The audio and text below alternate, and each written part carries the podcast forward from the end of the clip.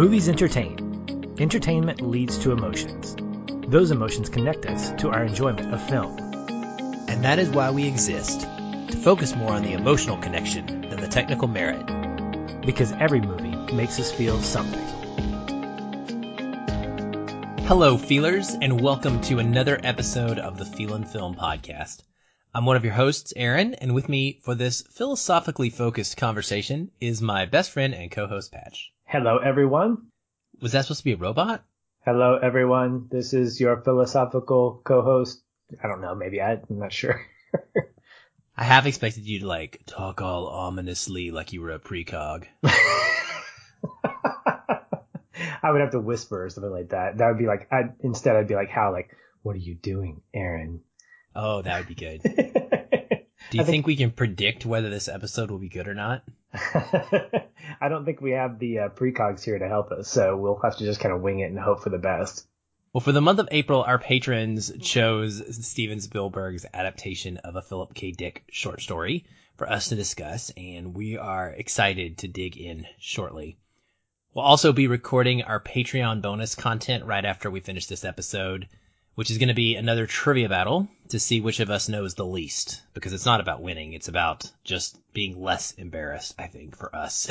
and uh, if you're interested in being a part of our amazing patrons so you can hear that uh, and other awesome bonus content, you can subscribe at patreon.com slash feelin film for as little as $1 a month that gets you monthly bonus content, and then at higher levels, there are some even cooler rewards available. I proudly plant my flag of humility in the sand every time we do this. 100%, man. It is, we're not good. But people learn stuff. That's what it's all about. well, Minority Report. It's sort of as if Total Recall and The Fugitive had a baby. Kind of. I like that baby. That's a great marriage. Yeah. Did you know that this was supposed to be a sequel to Total Recall? I didn't know that. No. Actually started production in 19 well, they started throwing the script around in, back in 1992. It was supposed to follow Total Recall and it just did not catch on. Uh, but it's supposed to specifically have, like exist in that same world, which actually makes a lot of sense, both from a visual standpoint, the way Spielberg shoots it, and then just kind of the realism, I think, of the tech and Is, the way things are going. Yeah, are both of these Philip K. Dick like yes. uh, pinned stories? I yeah. Knew, I knew Total Recall was, and I, I didn't realize that Minority Report was as well.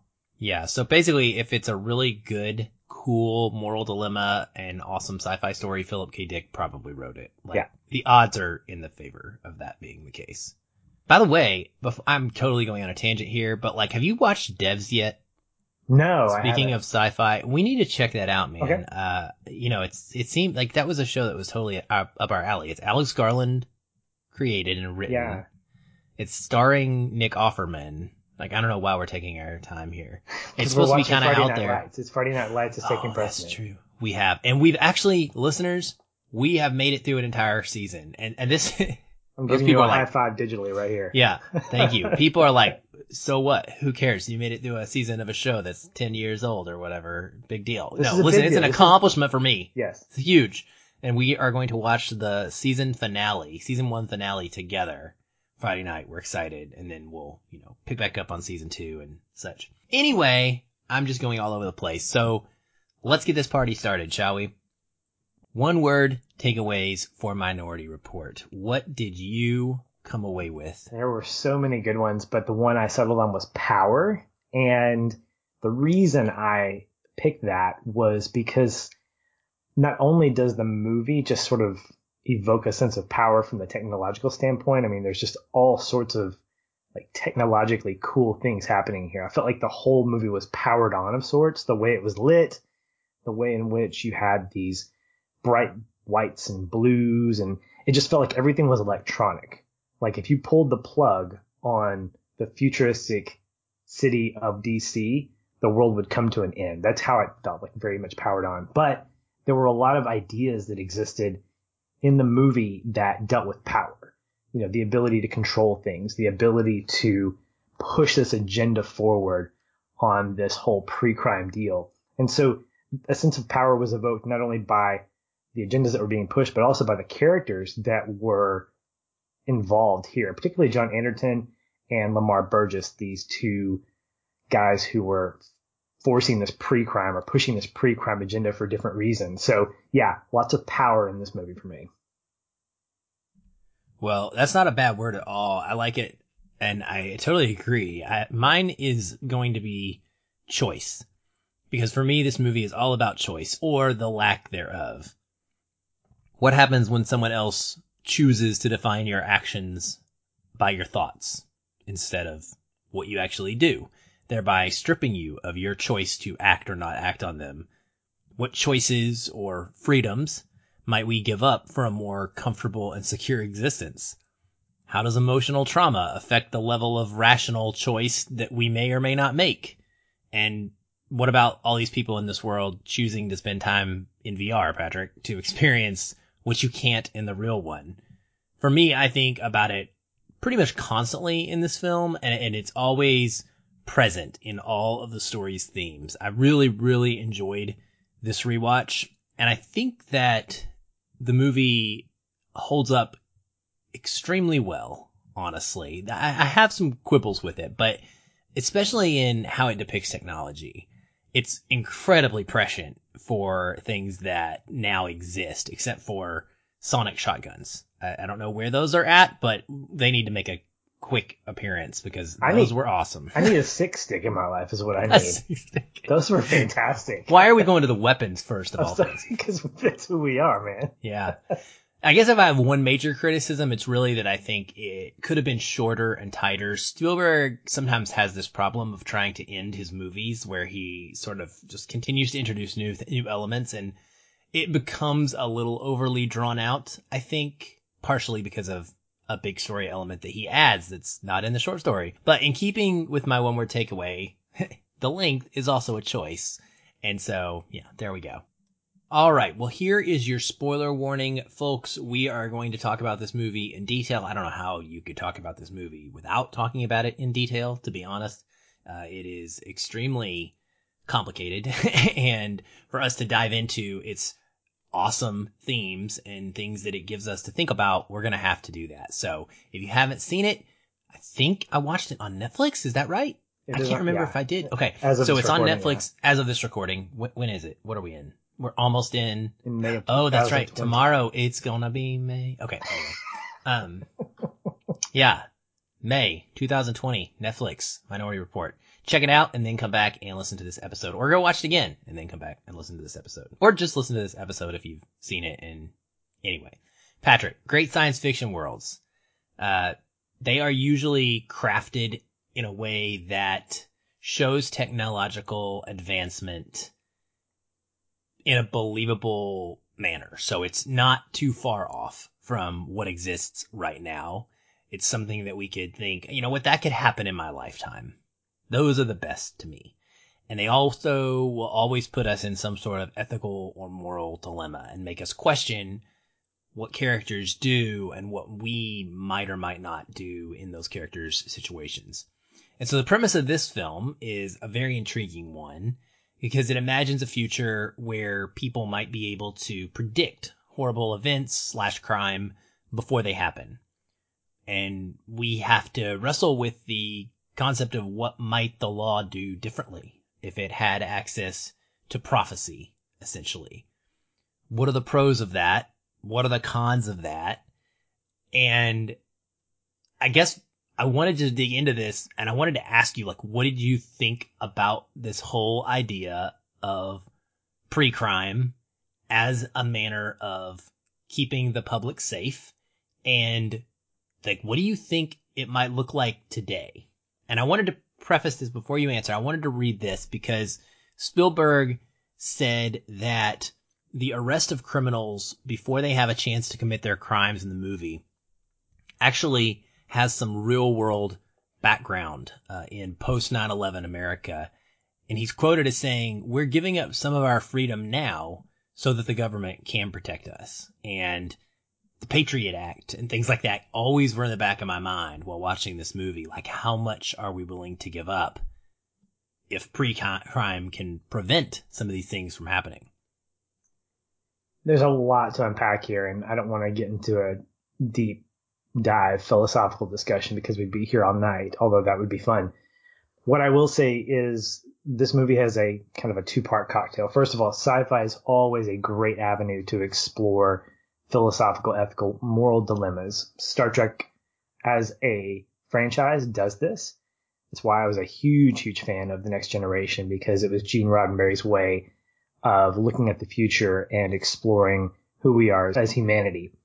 I was also reminded of the other part of this two part cocktail, which is the slightly in the future fringiness of the science fiction. And I was reminded of the TV show Fringe, where the early seasons really touched on things that could take place that were based on some scientific theory that ended up becoming part of this crime procedural drama and then of course expanded into what it did without giving too much away really good stuff.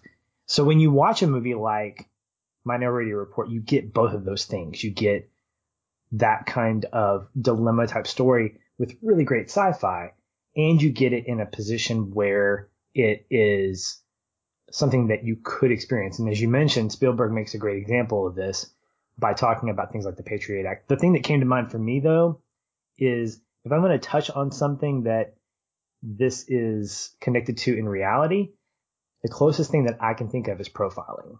This idea that we're not necessarily predicting someone is going to commit a crime.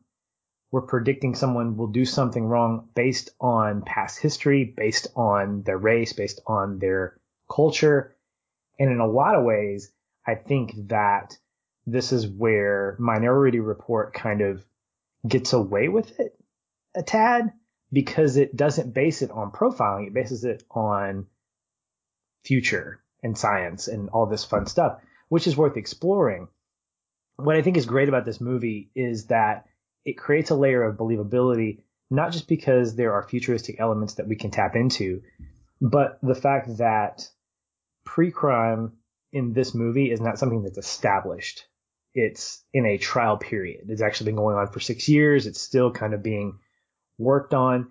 And part of the tension of the movie is that it's coming up for a vote to become official. I like that. I like the fact that it's not an established thing because it brings us as an audience into that saying, yeah, I don't necessarily buy into this. I also like the fact that we have a character like Fletcher, one of the pre-crime detectives who essentially explains the nature of murder and why it's different than other things. Don't necessarily buy into that too, but I think it's a, a great way to let us know okay, here's why pre-crime exists in a nutshell.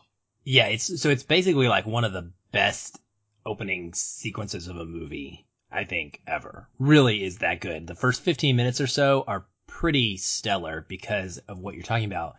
It lays all of that out. This is complicated, heavy stuff, and yet it does it in an exciting way with the murder that's being stopped. And that one's, I don't know if, how you call that profiling. He's like holding a you know, knife or uh, it looks like an ice pick or something. And he, he's definite. I don't know if he's being profiled. He's gonna kill them. But um, but you know, and and then you're right. You get this great dialogue between Witwer and Fletcher and Anderton, and they're debating the you know fatalism versus uh, free will, which we'll get into later. So I, I just love what you're saying, like about how quickly we get to experience like what pre-crime is and and it makes sense, right? It makes sense that like something would be in this test run. They've gotten the murder rate down to zero here in Washington DC. So of course it's going to go nationwide. Like why wouldn't it go nationwide? If, if that was in America today and Washington DC suddenly had a murder rate that slashed down to zero, wouldn't we probably be willing to give this a shot everywhere? I think that's where this movie is kind of basing it on what would be the likelihood of most people leaning towards agreeing to that and then kind of throwing us into a situation where we might have to deal with the reality of this. And the truth is like, Patrick, if this was real, you and I wouldn't know about all this stuff happening. We would just, and I'm not a conspiracy theory guy. And in the time of COVID, this is a terrible, dangerous thing to say, but you know, there are people that think that these are the type of things that are going on in behind the scenes. With COVID-19, there's all of this secrecy happening, and yet all we have to base things on is what the media is telling us and statistics. And the statistics aren't lying. the rate, the murder rate is down to zero. And so for the rest of the country, the reality is that they're probably thinking, Hey, awesome. Just like we would be thinking, Hey, awesome, because that's what we have to base it on. And Yeah. so that's pretty, one of the cool things about the movie is you, you get put into that situation where it's like peeking behind the curtain Exactly. where you're not supposed to be. Yeah, and a guy like Danny is a fantastic character because he represents, I think, who we are as an audience, where he sees that on paper, two plus two equals four. The crime is down to zero. It has been since pre-crime has taken effect. It must be doing something good. No, apparently the attorney general and he representing the attorney general want to make sure that there are no what he calls flaws in the system. And watching it this time around was really interesting because I, I kind of focused on him trying to figure out is he an ally? Is he an enemy? What's his role in this? And really the analysis, Aaron, that I came through figuring out, or at least for me, was the fact that I think he's just skeptical. He's a skeptical optimist. Like I think he wants this to be something, but I think what I see throughout the movie is that he sees the potential for good, but I think he's erring on the side of pessimism. Like he, I think he still thinks that rights are being violated and he, I don't know that he wants to bring it down, but I don't know that he necessarily buys into it. And I think that he's a fantastic representation of who that skeptic might be that's really being responsible, who's not just buying into the hype that pre-crime is the way to go. And it has been for six years. I think he's buying into the fact that there are elements here that could be good, but at what cost? And I think it's a fantastic question to ask. What is the cost for this business that we are doing in the form of pre-crime? Yeah, for sure. I, I totally agree. And he sort of feels like an internal affairs character. Yeah. um, but without the animosity that usually comes when you're dealing with a police procedural and internal affairs. They almost never give any consideration to the other side.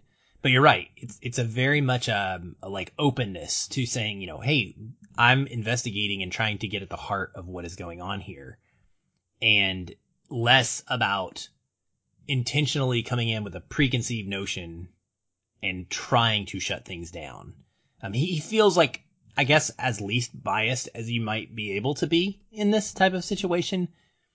I love that this movie is a detective movie early on. It's like, it's got such a great balance of being a detective movie and then a on the run fugitive story where the fugitive on the run is also being a detective as he's on the run. It's really cool to watch this play out, right? It's, it just, it reminds you of the fugitive so much because he's trying to solve his own essentially murder or he's trying to figure out why he's being chased. He knows why he's being chased, but he's trying to prove it wrong in the course of it trying to be ha- while it's happening. Um, and it just has a, a very strong propulsiveness to it that keeps it pushing you along, kind of discovering little nuggets of Anderton's story as he goes.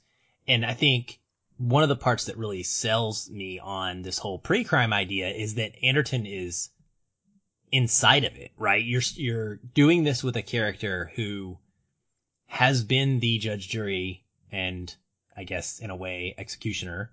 They get it, and they get put in this like matrix-like VR state where their brains are in the clouds somewhere. It reminds me of like a Black Mirror episode. And I, I just kept thinking, what was that? What's that place? I was like, they're all in San Juniper or wherever, you San know, Jun- like, San Junipero yeah, yeah, that's where they, admit, well, probably not that happy or, you know, whatever. or the like, 80s. yeah, it's like that or the Matrix, you know, like you have these pods and there's all these bodies and yet their minds are locked away somewhere. But Anderton is the one who puts everybody there. And so now he is on the run. And I think it gives it so much more weight because he is want to believe it. Like he has to consider the reality here because of what he has seen and what he knows. Yeah, I think the great thing about John Anderton is that he allows us to see both sides. He's been in it for six years, and so he sees what the detective sees, but now on the run, he has to manipulate pre-crime in a way that allows him to figure out how he gets to this fatalist conclusion of killing somebody. And I don't know that anybody could have done this better than Tom Cruise. I think he was a perfect fit for, for this role. I don't know who else was considered, but you have that Mission Impossible flavor in this movie with a guy on the run trying to outwit those who he calls friends and using those who he calls his enemies. So he takes advantage of those he's put away. He uses the stuff on the streets and the people that are part of the darker part of this world to help his cause. And it's a lot like Ethan Hunt. He uses everything around him. He uses those resources. For me, that's what attracts me to a movie like Minority Report because it takes that technology, it takes the world that we're given and asks us to just believe it and lets us have fun playing in it and seeing how all this technology goes about. And even down to the small things like the things that he takes for granted, like the cereal box that is animated that he has to shake to stop and then eventually throws away, or the the videos that are really more holographic and 3D. These little things that yes, we spend time with, but we don't necessarily center around in terms of like, this is the newest technology. Spielberg does a fantastic job through Anderton of letting us sort of experience this world that he's in in a very nonchalant way. He's not calling attention to all these things. He's just letting them exist so that we can go, wow, this is a fantastic world. And somebody like Tom Cruise, I think makes that believable because we can relate to John Anderton. We can relate to his dilemma. We can relate to what's going on with him, not because we've experienced murder or that we're going to commit murder or that we've lost a child, but those things are very humanistic. It doesn't feel away. It doesn't feel far away. And so we're connecting with them early on. Totally, totally agree with that. The one thing that I sometimes struggle with, there's a, an interesting thing about this movie where there is so much of it that is believable that then you have to also accept precogs. And I'm not talking about like the debate yet about free will versus fatalism, but essentially this idea that we created these human beings that were able to see the future. And there's still an element that you have to like stretch your imagination there and believe that this random thing happened in which these three people, and there are only three of them to our knowledge, that are together and able to see what's going to happen, right? And I don't feel like we ever really get a strong enough explanation about like why that is and an understanding from a reasonable standpoint that this is how these things got created. They're like superhero type stuff, right? It's, it's a, it's a miracle kind of thing. And so once you stretch and you, you believe that, you can go with the rest as logical, but it, it does kind of hinge on you taking logic away for a moment to like accept that part of this as reality. And then from there, logic plays a role, right? Once you've kind of said, this is my base and my foundation, and we're going to just say, yes, this is true. This is my reality. Then you can go from there. But you do have to get to that point mentally where you're willing to accept that. Absolutely. And Spielberg does a great job by doing that in the form of exposition. There are two conversations that help push those things along. The first one was, as I mentioned earlier, Fletcher explaining the nature of murder and how it's different from things like rape or other crimes that the precogs can't see. It's very special. Okay, well, now the precogs can see murder, so what makes them so special? Well, it's the conversation with Dr. Hineman in her greenhouse where she didn't set out to create pre-crime. She set out to manage these children who were the offspring of drug addicts. They were essentially not brain dead, but they had had flaws themselves. And she finds that some of them had these special abilities that she wasn't trying to harness for political reasons. She wasn't trying to harness for any kind of philosophical gain. She was really just trying to make them better. And without that conversation, it wouldn't have been as easy for me to be able to kind of believe that or follow that logic because otherwise they are superheroes that are untouchable. And after that conversation, watching Anderton's interaction with Agatha and everything that takes place with her afterwards really, really amplifies her as a human, not as an object. And that's another thing within the story that is kind of fought and played with is this idea that are the precogs just this kind of electromagnetic thing that lives in a liquid thing that shows us the future. No, they're not. First and foremost, they're human beings. And we're made to think that they're anything but that, even by giving them their own statue outside the pre-crime building that's all kind of ambiguous. And by the end of the movie, I love that last shot of the three of them reading books with hair and just looking like human beings because I think it further reinforces what Spielberg is saying in that these were children and they're not and they're still human beings. They've just been manipulated to become something else. And that's part of I think what is fought for is that we can't use people as machines. It just doesn't it's not oh it's not okay Right. Like you're getting to this, and there comes like a moral dilemma too. Like you're getting this service, but you're forcing these people into slavery in order to get it. So is the fact that it's for the greater good really worth it if you're sacrificing them? Like against their will because they're taken.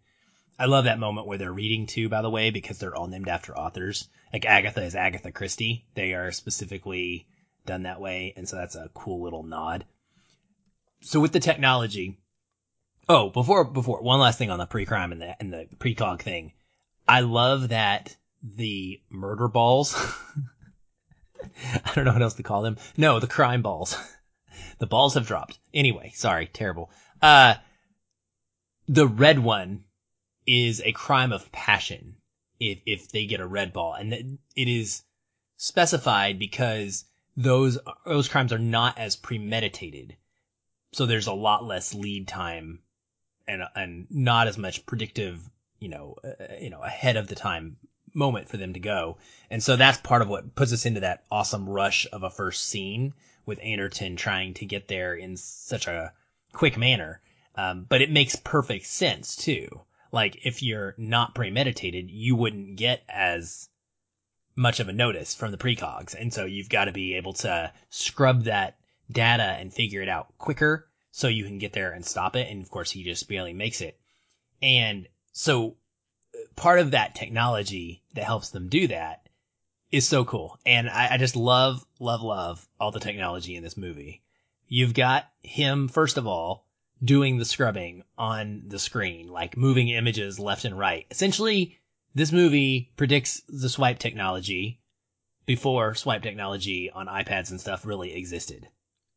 So there's that part and that is just awesome. And then you have the cool stuff like the sonic so- shotgun and the sick stick, um, and you have the cool vertical car highway moment, of course, which is really neat. And you have this world where, again, going back to like this idea of is pre-crime worth giving up your rights for? You have this idea of the world existing with optical scanners uh, I was playing Final Fantasy VII Remake and just a little bit ago, uh, and, and this exists in that world too of Midgar where they're on a train and they have to get these new IDs because they're a scanner scans everybody on the train and has like, it's basically, it goes back to the old idea of like, oh, you have a chip in your body or something that will always be able to tell the government who you are. Well, that's what this is.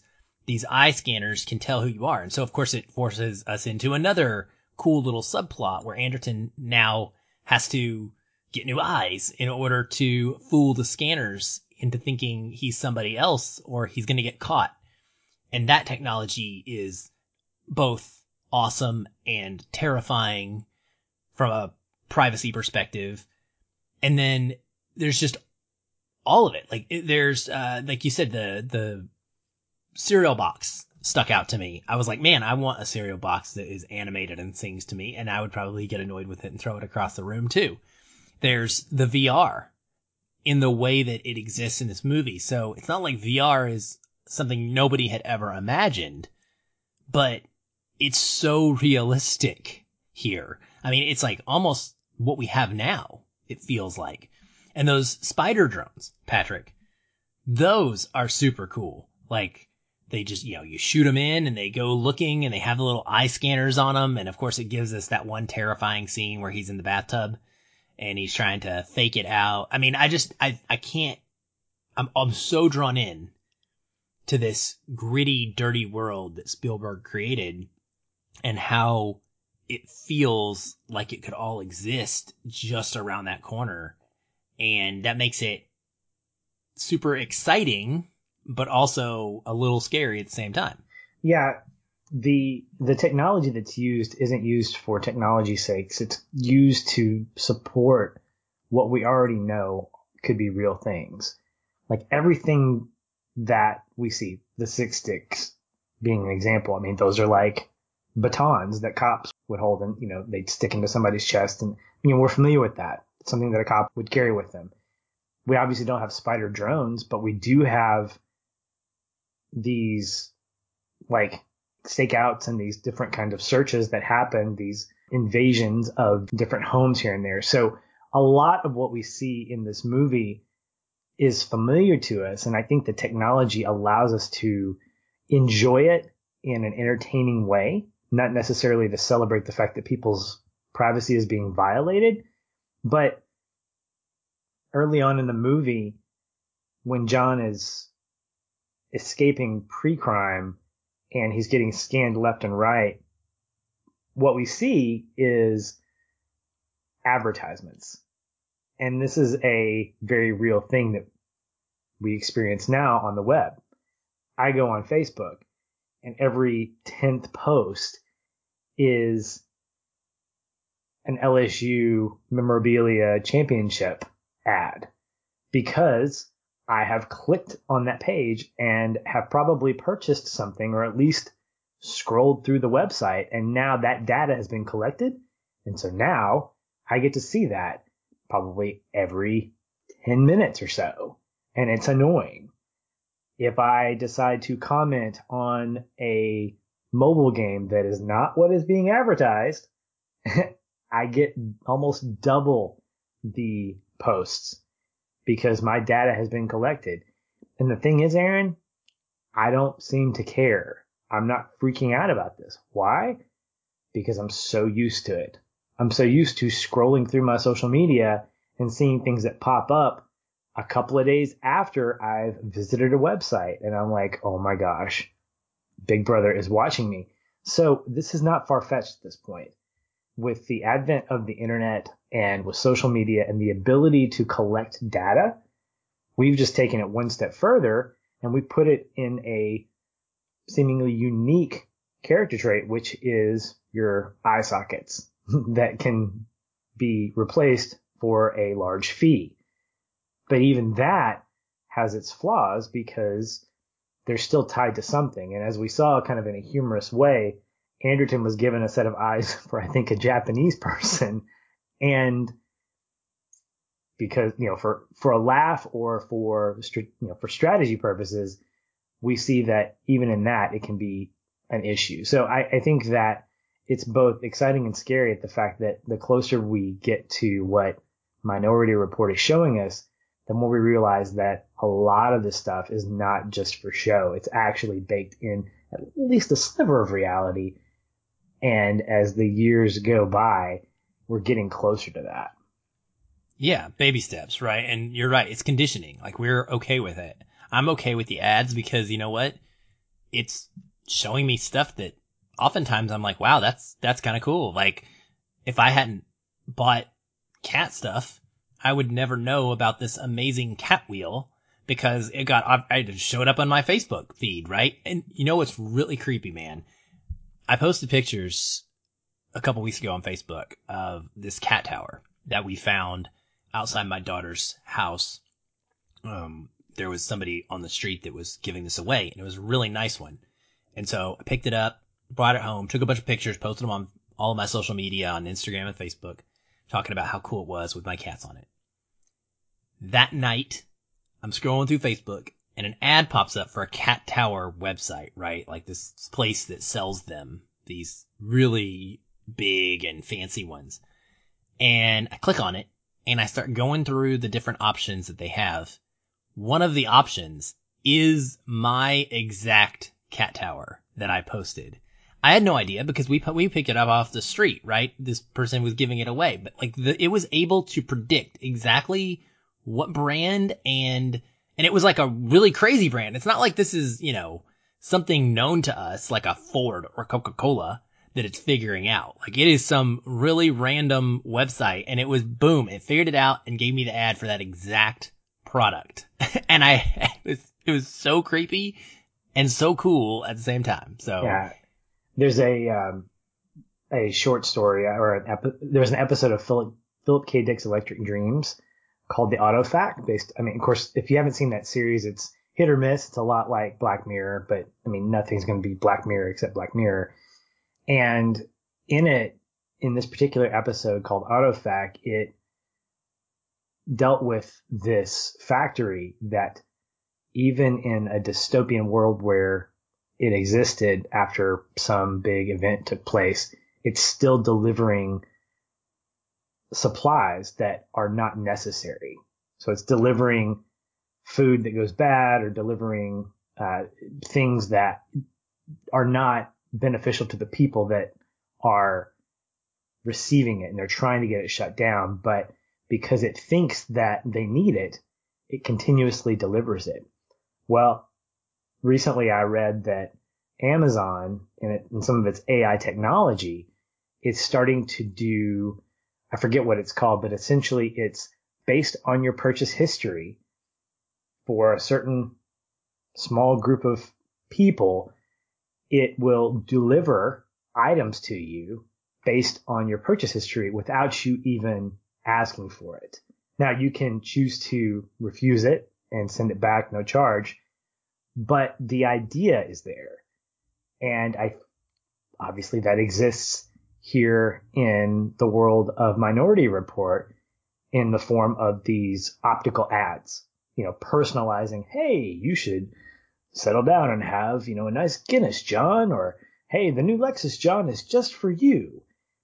I don't think we're that far off. Maybe not necessarily optical technology per se, but the idea of sending stuff to you in the form of Amazon packages 10 years ago would seem pretty far fetched. Now, when I hear that news, I'm like, yeah, I guess that's kind of the next logical leap that if I've ordered toilet paper for the last two or three months from Amazon, they're just going to keep sending it to me, even though I haven't ordered it. Well, okay, I guess I could use that.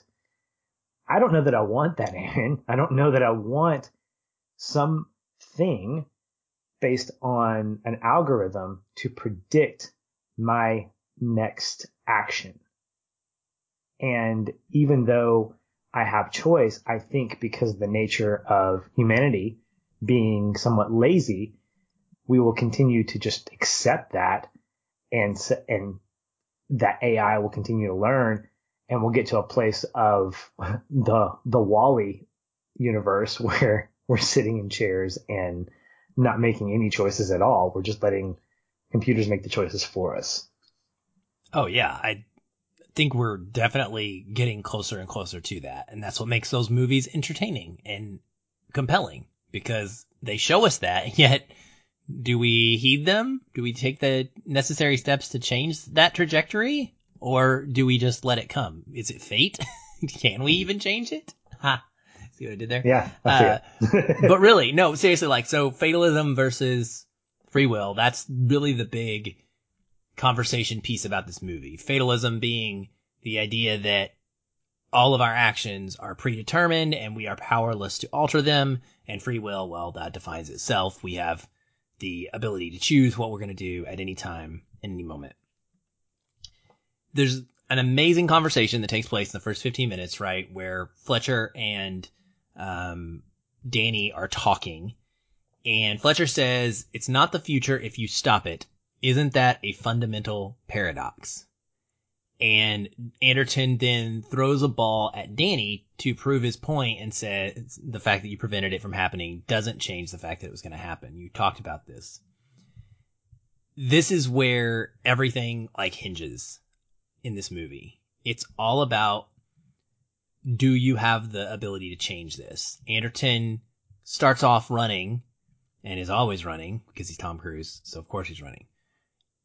And he's unaware of who this person is that he supposedly is going to murder. And so it's totally messing with his brain. And he is trying to figure out, like, will he be able to stop himself? And, and we, we get this over and over and over in the story. And one of the great explanations of it actually comes towards the end of the movie when the finale is happening and Burgess has kind of been caught and Anderton points the dilemma out to him and he's like, listen, he can kill John, which will validate pre-crime at the cost of his own life. So he can continue the cover up. It will stay the same because pre-crime has designated that he is going to kill John and everybody will believe that it is accurate. Or he can spare John, thereby allowing the program to be discredited and shut down. And Anderton specifically notes that the flaw in the system is that people can change their future once they become aware of it. And of course, it's a really cool dramatic ending because Burgess ends up committing suicide instead of killing John and pre-crime is shut down and all of this stuff happens an interesting note, by the way, in thrown in there in the footnotes is that it tells us all the prisoners are pardoned and released, although many remain under police surveillance for years. ha! So yeah, about that. Uh, they still don't quite get their freedom. They're still sort of hanging on being judged by their potential criminal acts that were going to be committed. But this idea, right, of like is your fate something you can change or is it something that can be predicted? Whether it's an algorithm or whether it's a precog, you know, superconductor baby that has been, you know, discovered. Which one is it? And I love the way that the movie examines it and is consistently setting up scenarios where these choices have to be made. Um, and, and it's great because we're like rushing towards that. And there's all these little nuggets of dialogue that are constantly feeding into that. There's a conversation with the creator of Pre-Crime, uh, Dr. Iris Hineman, I think is her name. And she says, who wants a justice system that instills doubt? Even if it's reasonable, it's still doubt. And there's such an element of truth to that like John, it's noted he's, you know, if pre-crime had existed six months before this, would his son have been abducted and disappeared? Maybe not. I mean, it's hard to go against that and not want to believe that. It's, it's easy to get emotionally swept up in this because you see the results as being such a positive thing. And then slowly you realize that no, you don't have any free will left. Even if you maybe do, there's a perception that you don't. And so you sort of become part of a machine that is buying into this fatalism. Maybe you get to the point where you believe that you can't change your own future, that you are just predetermined and stuck to be whatever you're going to be. And you're going to do whatever that ball says you're going to do. And I, I love it. I love thinking about this. Uh, I love the entertaining way it does it. It's basically like a biblical conversation I've had my entire life, but really fun and entertaining instead of dry and extremely theological and at times boring. and confusing. Yeah, when I when I watched the movie, uh, especially in particular this time around, I started thinking about that idea a little bit heavier. And within the the narrative, you have a sense of free will that does exist in small doses. It's a it's a sense of kind of directed fatalism. So it's interesting that early on, Danny, who by the way chews gum like a champ, uh, is talking about rape and these other crimes that differ from murder. The precog specifically target murder. So there is a compartmentalization that pre-crime is not necessarily solving every crime. It's just murder. And so not that that's necessarily should be just cast off to the side. I mean, murder's bad, but there are other horrible things that happen in the world that are not killing somebody. So there is a sense of free will that exists even in this world, although the focus is on pre-crime and murder. But even some of the fun stuff that we take into account, like early on when John leaves pre-crime and he gets into his car and then the car gets overtaken by, I guess, the police and he has to bust out of it. Contrast that later on with the big fight in, I guess, the Lexus car plant where the car is getting manufactured and then he's actually driving the car later on in the movie. So there's a sense of hinting at this idea that even within maybe a destiny that you have, you're still making choices that are in the realm of freedom. But then you ask that question, the choice that I make to get into this car that I can freely drive as opposed to being driven for me, am I still on the path of ultimately murdering Leo Crow? Absolutely you are. Because as Dr. Hineman says, you can't change that. I was thinking when he was in the greenhouse with her, why don't you just stay with her? Well, she says specifically, you can't change that because you've already set this thing in motion that can't be stopped. And so ultimately it's going to lead you to Leo Crow and this confrontation that you're going to have. And that's what's really interesting, Aaron, is that if we didn't know that he was leading up to that moment where he was going to take down Leo Crow. Everything that he appeared to do seemed like his choice. His choice to get new eyes, his choice to download Agatha's brain into the big computer at, at Rufus's or whatever. All these things seem to be like his choice, but one thing led to another that led to another that led to another. And I think what the movie's kind of asking us is what we fundamentally are asking ourselves. Are we really making choices for ourselves?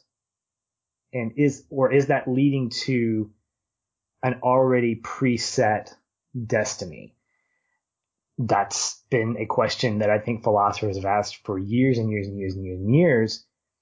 And I don't really have a conclusion.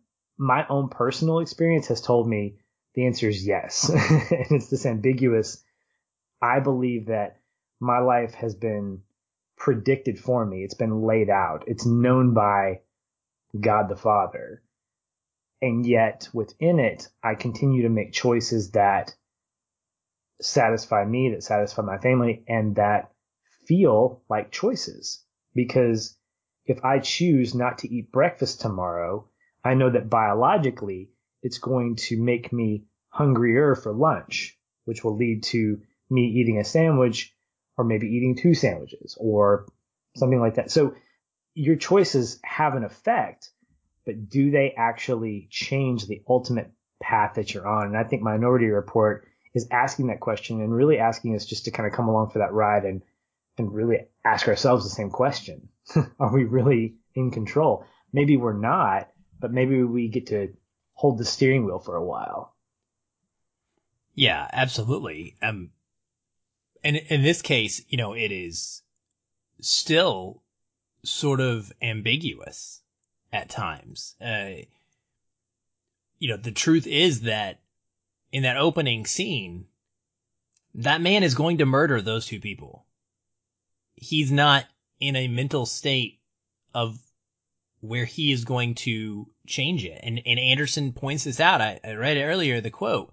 He says, when people become aware of their future, they have the ability to change it. Well, we don't have the ability to become aware of our future, Patrick. We don't know. So you, I can't walk out of my room after this podcast recording and know that I'm going to trip and fall and bust my skull open and then choose not to trip and fall and bust my skull open because I, I don't have the foreknowledge of that.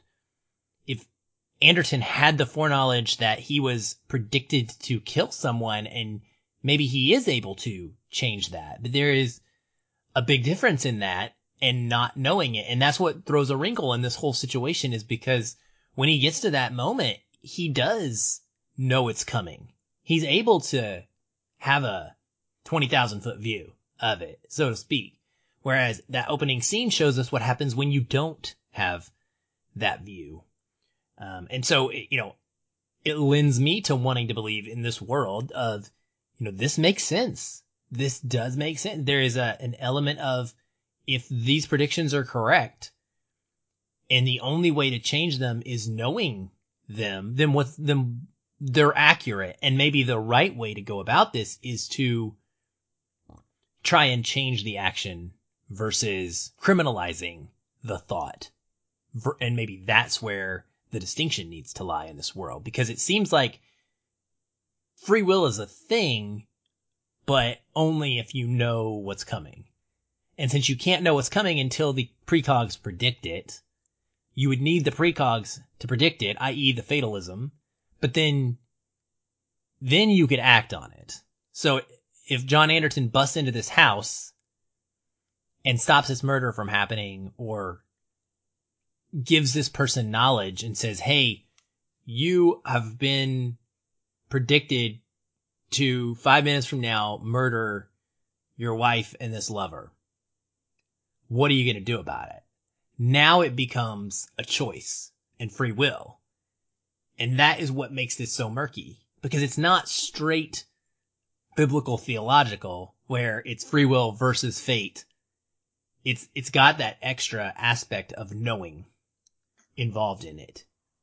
It's that extra aspect is given to a person or a group of people that are not you that aren't God, that aren't all knowing everything. And again, I go back to talking about the fact that pre-crime is contained. It's not a predictor of everything that you're going to do. It's specifically about murder. And that's where I think the waters get really muddy because you're exactly right, Aaron. Your choices to do something are determined by not only how you're feeling in that moment, but how relevant the outcome of that choice is going to be. There's the old adage, are you sorry or are you sorry you got caught? And I think that's what we're getting into is that at the very beginning, if that guy knew that he was going to be arrested, would he still do it? That's hard to say because it wasn't premeditated, because it was a crime of passion. And I think that when, when it comes to premeditated murder, maybe that's different. But I think even as we see with John, the reason that the precogs saw what they did with his crime is because of what he said in that hotel room, there are only two things I've thought about this whole time since my son was gone. What would I would say to him if I saw him again and what I would do to the man who took him. So when you look at something like that, I don't know that even if he knew that he was going to be arrested at any given point, which this whole movie is playing with, would he still make that same choice? And that's what I think the movie is is allowing us to do is to is to let us ask the question, would we do things differently? Or does something else take precedent over that choice to commit that kind of crime? And it's a good question to ask because it really allows us to judge ourselves and say, what's more important? That crime and getting justice or whatever is motivating us or the outcome of that? Like even Leo Crow said himself, if you don't do this, my family gets nothing. He was willing to kill himself for the sake of his family. So he'd already made his choice. And I think that those types of scenes allow us to go, hmm, would I still make that choice even if I knew that I was going to go to jail or get arrested or get haloed, that kind of thing? And it's a muddy area. It's blurry because I don't know that if I was in John's position, I don't know that I would. Yeah, I, I agree. I totally agree. I mean, I think that's why it's best sci-fi, right? Those are the films that I enjoy. Those are the stories I enjoy. The ones that it's not an easy answer where I can go and point my finger and be like, yeah, I'd do X. It's, I think I'd do that, but man, part of me wants to do that. or I don't know about this and then, but I don't know about that either. It's fun to explore those thoughts and those and have these conversations. You know, one of the, uh, the last thing I want to talk about was just that we see this play out a lot in movies where a family loses a child and the couple splits up over the trauma. And I believe in the short story that this is not what happens. I believe that Anderton is a single man and not married and separated, etc. But it's a very Spielbergy thing to add some family drama to this. And I wondered, how does that change drive the movie? and, and him specifically as a character. And I, for me, I feel like what it does is it makes it more impactful and relatable for a wider majority of the audience. Because if Anderton is a single man trying to save himself, and I don't have the emotional hook of is he or isn't he going to get back with his wife? Is he or isn't he going to solve his son's disappearance? Like those are things that as a parent and as, you know, uh, someone who's been in a relationship, like you can really feel the weight of those choices driving his actions forward. And it, that emotional core is what sets up those scenes, I think, so well. It also is to the contrary, what I think drags this film on a little too long and ends up wrapping it up with this nice little bow of them getting back together that doesn't make a lot of sense for me. But ultimately, what I see here is this reoccurring theme where parents who have trauma happen to them regarding their children end up splitting up. And we see it in the movies over and over and over. Do you think that that's because it is realistically what happens? And, and, I don't know. I don't know if you have any knowledge of this at all, um, statistically speaking or not, but it seems like it makes sense. But why is that? Why don't couples come together in those, that time? Why don't they bond even closer in that time of loss? Why is it something that separates us? But that is, that is like such a theme in this movie that drives him forward um, that you can't really take it away from his actions and his ultimate choices. Well, you said it best that it's a very Spielbergian thing to do is to add some family drama. This is just part of his MO. So to not add that, I think would take away some of the warmth that we get. The movie is shot very cold. There are a lot of blues and grays and whites, and um, you have just a really fantastic set of scenery that really elevates that. Two of the softer scenes are at the summer home or the ranch house, whatever it is, where there's a little bit more color. It's still a little cold, but it feels warm. And the the way that the that scene is shot is very soft. And I love the look of Laura. I love how his how his wife looks she was ironically on a TV show called Cold Case. and that's where I discovered her. But she says something really interesting, Aaron. When Danny asks her about John, if she's seen him, and he starts pressing on why they split up, she feels that sense of regret about what she said in her statement. And she says, I left him because I could still smell my son on his clothes or on him.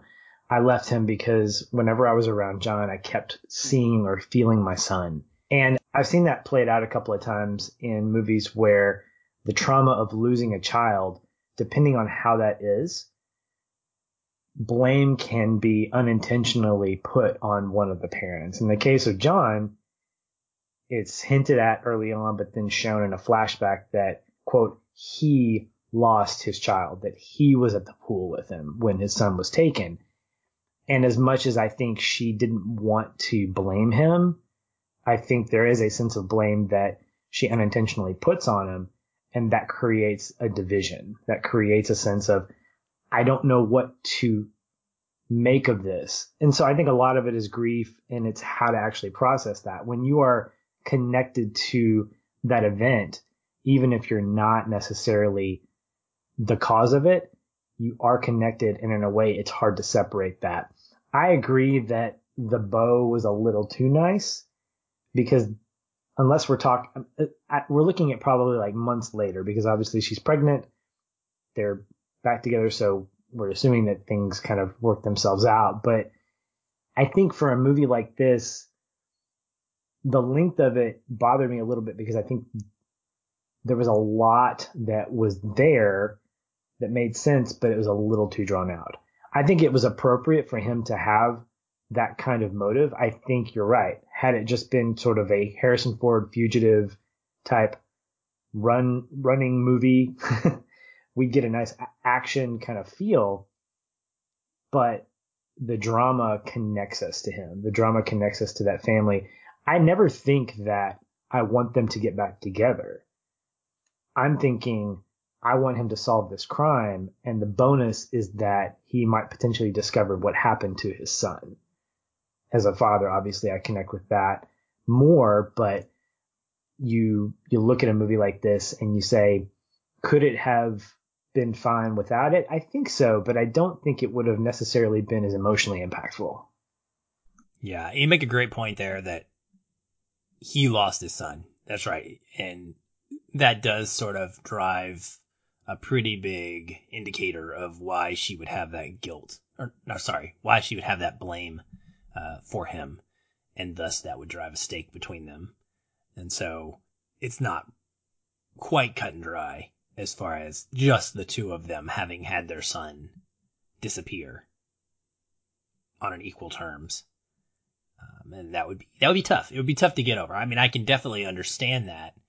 Uh, it's just it's just something that's so interesting that it always happens. And I would I would love to see a movie at some point in my life where well, this sounds terrible, where someone's son or child is taken. this is awful. I don't like where this is going, but they stay together and collectively, strongly, you know, come and become closer because of it and the whole way through whatever the trauma is.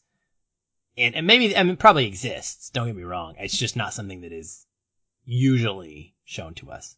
But anyway, moving on. Uh, we are going to go into our connecting points now, which for, I don't know, the 15,000th week in a row seems to be, is going to be the same thing. We've chosen the same scene. So why don't you take us away, Patrick? I loved the moment in the hotel room where John has to choose. You mentioned earlier your one word takeaway is choice. And this to me is the quintessential moment that a choice is made, apart from what we see later with Burgess and the choice that he makes. And I think what gravitated me towards this is the fact that in this moment, we see Anderton holding the gun, crying, and reading the guy Miranda. That he is holding everything back to not shoot this guy because he has so much rage, he has so much sadness. All this stuff that he has held inside of him for six years could justifiably come out. And you could make the argument that this was a pre-crime decision that he was like, no, I'm not going to do this because I'm not going to let my future be fated at this point. But to me, Aaron, I think this was a decision that he made in order to not let this emotion, not let this tragedy get the better of him. What I saw in that moment was him overcoming not only, not his fate, but overcoming the desire to enact revenge, the desire to right a wrong. I'd like to think that as a detective, he understood that. He's probably lived a life prior to pre-crime where he's seen people make bad decisions. And reading in Miranda through the tears, I think tells me that he was making a choice for himself not to prove anything to anyone. And I love the fact that Agatha in the back is saying, you can still choose. You can choose. You still have that power, as I mentioned early on.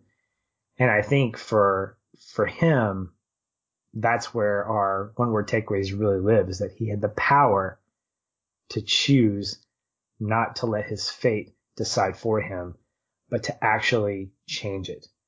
And Leo Crow ended up dying, but I think John knew that he wasn't going to be able to live with the consequences of that choice if he had ended up killing Leo.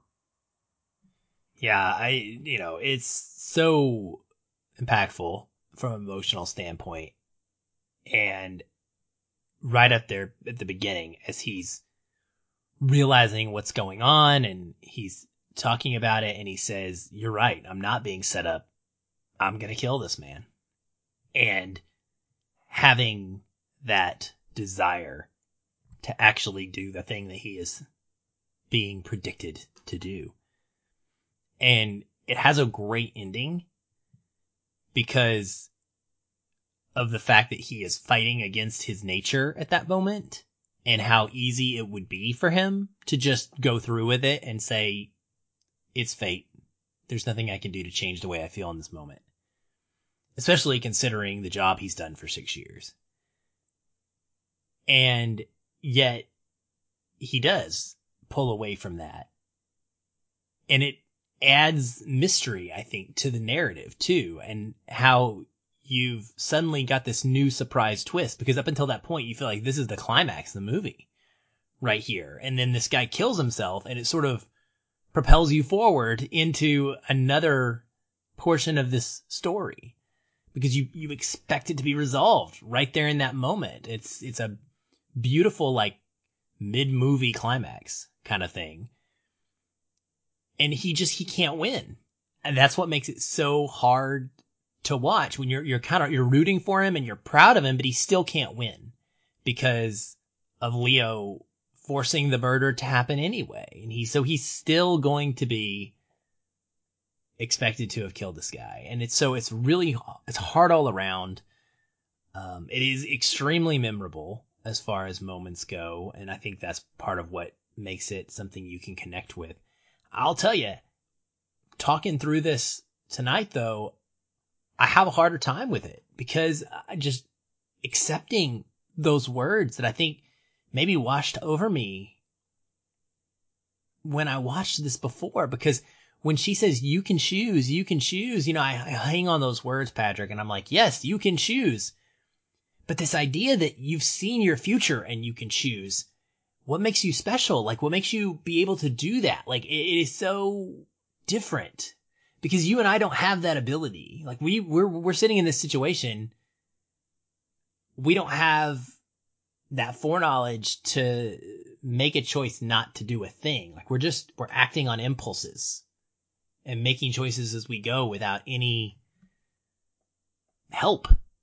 And so it's almost like cheating. Like John's almost cheating in this moment, right? And so there is a sense and it's like, are you supposed to kill him? I mean, he's not because we know that it's all a setup. So it kind of works out the way it's supposed to anyway because it is fate in a sense, Patrick, because in that clip, because of the way that clip works out, like he doesn't kill Leo. Leo kills himself. It just looks like he killed him. So essentially, he is acting in free will, but it's still having fate run its course The- at the same time. The outcome is the same. Leo Crow is dead right. at the hand of John's gun. Correct. So what? It's fascinating. and, and what's and that is what makes it all emotional and perfect. What's what's ironic about that, Aaron, is that Agatha tells him he has a choice. What's the choice? To kill or not. Why? Because he knows what the other outcome is. We don't have that choice. Ironically, every choice that we make, it's a choice not because we know that another outcome exists or that could exist. I could go to bed after our episode instead of doing bonus content with you. I can make that choice but I really don't have that choice. One, because that would be weird for you to do bonus content without me, but also the fact that I don't see an outcome where that conclusion exists and it will happen if I don't do it. It's just, it's weird because we can't see plan B where he can. He's seen plan B for 36 hours leading up to this moment. And so, the irony of him being able to make a choice, he actually does have a choice, but he doesn't. It's just, it's mind blowing and it makes my head hurt, especially this late at night. And I don't want to do that. So we'll leave it at being an amazing scene and we'll, we'll call that a night. So, uh, and with that, that'll do it for this episode of Feeling Film. May is here officially if you're listening to this. And with that, a fresh set of film coverage, starting with a film getting buzz on HBO, Bad Education, starring my man Hugh Jackman and a plethora of other great actors and actresses. We've also got voting starting for our May donor pick, and this month we will be voting on book to movie adaptations, which will be chosen by our faithful patrons. And as you've been hearing, uh, as Aaron mentioned earlier, you know how to sign up for that and be involved, and hopefully you can be around for the voting and pick a good one for us. Aaron, thanks for another great conversation, my friend, and we'll talk soon. Hey everyone, thanks again for listening. If you enjoy the show, we'd love to hear from you. You can leave us a review on iTunes or wherever you're listening. These help increase visibility for the show and grow our community of listeners like you. We also invite you to connect with us further by joining our ever growing Facebook discussion group. A link to that is in the show notes, or you can just search on Facebook and find us that way. If you'd like to continue the conversation with me, you can follow the show on Twitter at Feelin' Film or connect with me in the Facebook group. I'm very active in both places and would love to chat. And if you want to connect with me, you can find me at Shoeless Patch on both Facebook and Twitter. Be sure to tag me in any comments so that I'll be notified and not miss you. Once again, thank you for listening. We'll be back soon. Until then, stay. And keep feeling film.